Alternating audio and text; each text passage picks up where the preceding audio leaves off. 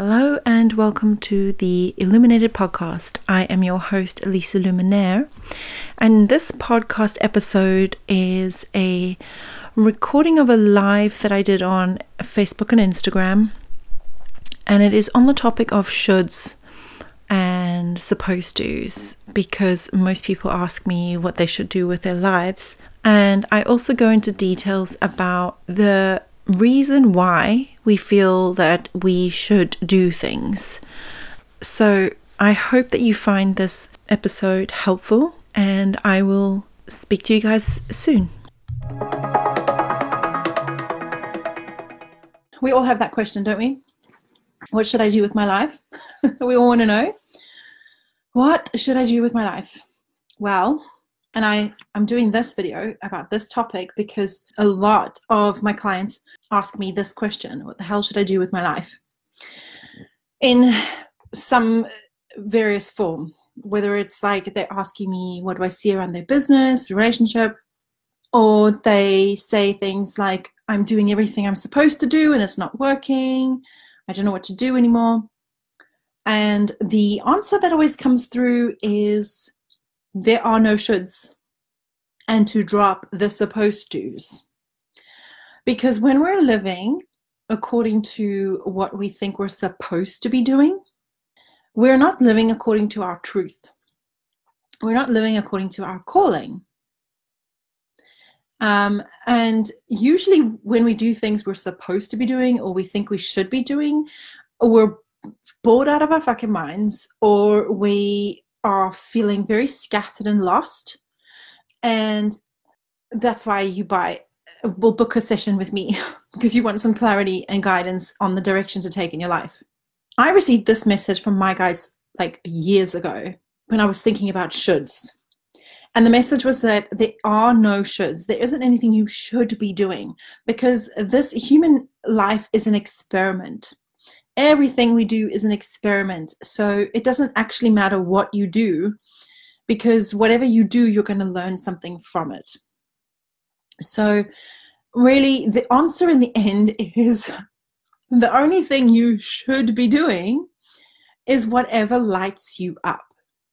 Like, what is the thing that excites you the most? What is the thing when you consider it really lights you up? And often is um, doesn't make any sense. Like doesn't make any practical sense. Often your logical mind jumps in and goes oh but what about this? and oh but how are we going to pay the bills? and oh but that doesn't that's not what what are people going to think if i do that? Like all of those things is what is the logical mind. And it's not your intuition your intuition will always tell you to do the thing that lights you up the most. And often it will not make any sense. It certainly won't be practical. And um, it'll probably be something that people will tell you to be realistic about. and if there's anything I can tell anybody, it's never, ever, ever let anybody tell you to be realistic. That's their stuff. If you're feeling called to do something, you honor that calling and you do it regardless of whether it is realistic. Because we are called to do the things we're called to do for a reason. And so we need to honor that calling. And the thing is, sometimes people ask me, but how do I know if it's a calling? Well, you, you can't stop thinking about it. It's on your mind all the time. It keeps coming up. And it both excites and scares you to consider doing. If you think about yourself doing it, it's really, really exciting it really lights you up, but maybe it also is a little bit scary.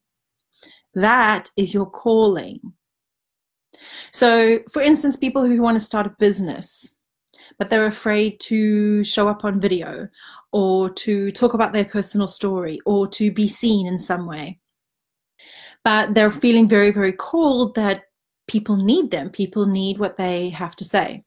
So I always tell them, you have to shift your perspective from what are people going to think to I'm being called to serve. It's my duty to show up and serve my people. And that is such a great way to shift your perspective about things and make you feel more empowered and um, confident to show up. And the other the, the other thing to consider around that is we each have a very unique story. We have a unique frequency. We have a unique way that we look, a way that we speak, way that we show up in the world.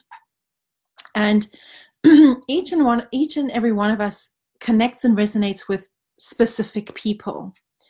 And often, when we're called to show up and do something, or say something, or create something, it's because we have um, the ability to activate others in a way that they need to be activated, but they can only be activated by us. So, if you're not showing up and honoring your calling, you're kind of just robbing the activation that people need from you. And you not showing up means that people can't find you, they can't connect with you. So often we have to get over this feeling of what will people think and who am I to, because it's not about that. It's not even about you. It's about honoring what you're called to do. And we have been given our specific life experiences um, in order to create a unique story that can resonate with people. So when you do finally decide it's time for you to show up because you're being called and it's your job to serve, you also need to show up authentically and honestly, exactly as you are. Because when you are showing up as you think you should show up or in a way that you think you're supposed to, you're not being authentic. So again, it's tuning into what is your heart asking you to do? What is your intuition telling you to do? And following that guidance. Forget what the coaches are telling you to do. Forget what that free download is telling you to do. Forget what all, everything else is telling you to do. Yes, use those structures to inform you, inform your actions, but always, always listen to your inner guidance because that your inner guidance knows the best for you at all times, always. It's the best coach, counselor, therapist, everything that you'll ever need. And so you need to show up really authentically and fearlessly, knowing that your unique way of being and your unique frequency is meant to be a signal to the people who are meant to find you and connect with you. And they can't connect and find you if you don't emit that signal to them. And they can't connect with you truly if you're not truly showing up honestly about your you know in, in who you are and the way you are there are a lot of like you should show up in this way in your business or you should show up in that way ideas out there which are great to be informed by but don't take them as the rules because maybe you're the first person to create a new way of being and you didn't hear it because you weren't tuned in listening to yourself. That was like a like two different topics that came through. And I really just wanted to talk about letting go of shoulds and supposed to's. Because again, you know, trying to live your life according to what you think you should be doing and what you think you're supposed to be doing is not living authentically and true to you. And it drowns out your ability to hear your own inner guidance, also known as intuition. Because you're looking outside of yourself for what you should be doing. Um, and you're giving your power away to all of these other ideas that might have worked for other people or other people's opinions um, and their expectations of how you need to behave. But you are not living your life for other people and they are not living your life for you. So nobody can really tell you what you should be doing or have expectations of what you're supposed to be doing. Only you get to decide what is right for you, what lights you up what feels best for you. And it's your job and up to you to honor those feelings, that calling. So, yeah, there's like another aspect to this. So often we give our power away by looking outside of ourselves at what we, sh- we should be doing and the next step we should be taking. Um, and we get crippled by self sabotage because we're not really following our own inner guidance. Um, and so the other thing that's coming through to talk to touch on is um, when we're experiencing self sabotage. So self sabotage is basically not doing the thing that you want to do because of fear and insecurity.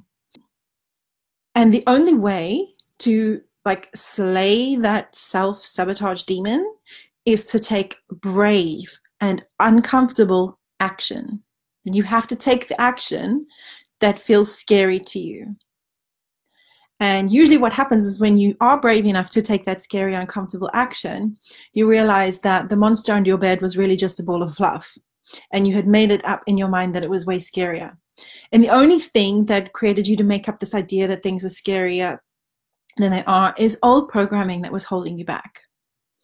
So, for instance, today I had a reading with somebody, and um, she's an amazing, amazing creative. But when she was younger, she was shamed for being so freaking creative, like so skilled, so brilliant at her creativity.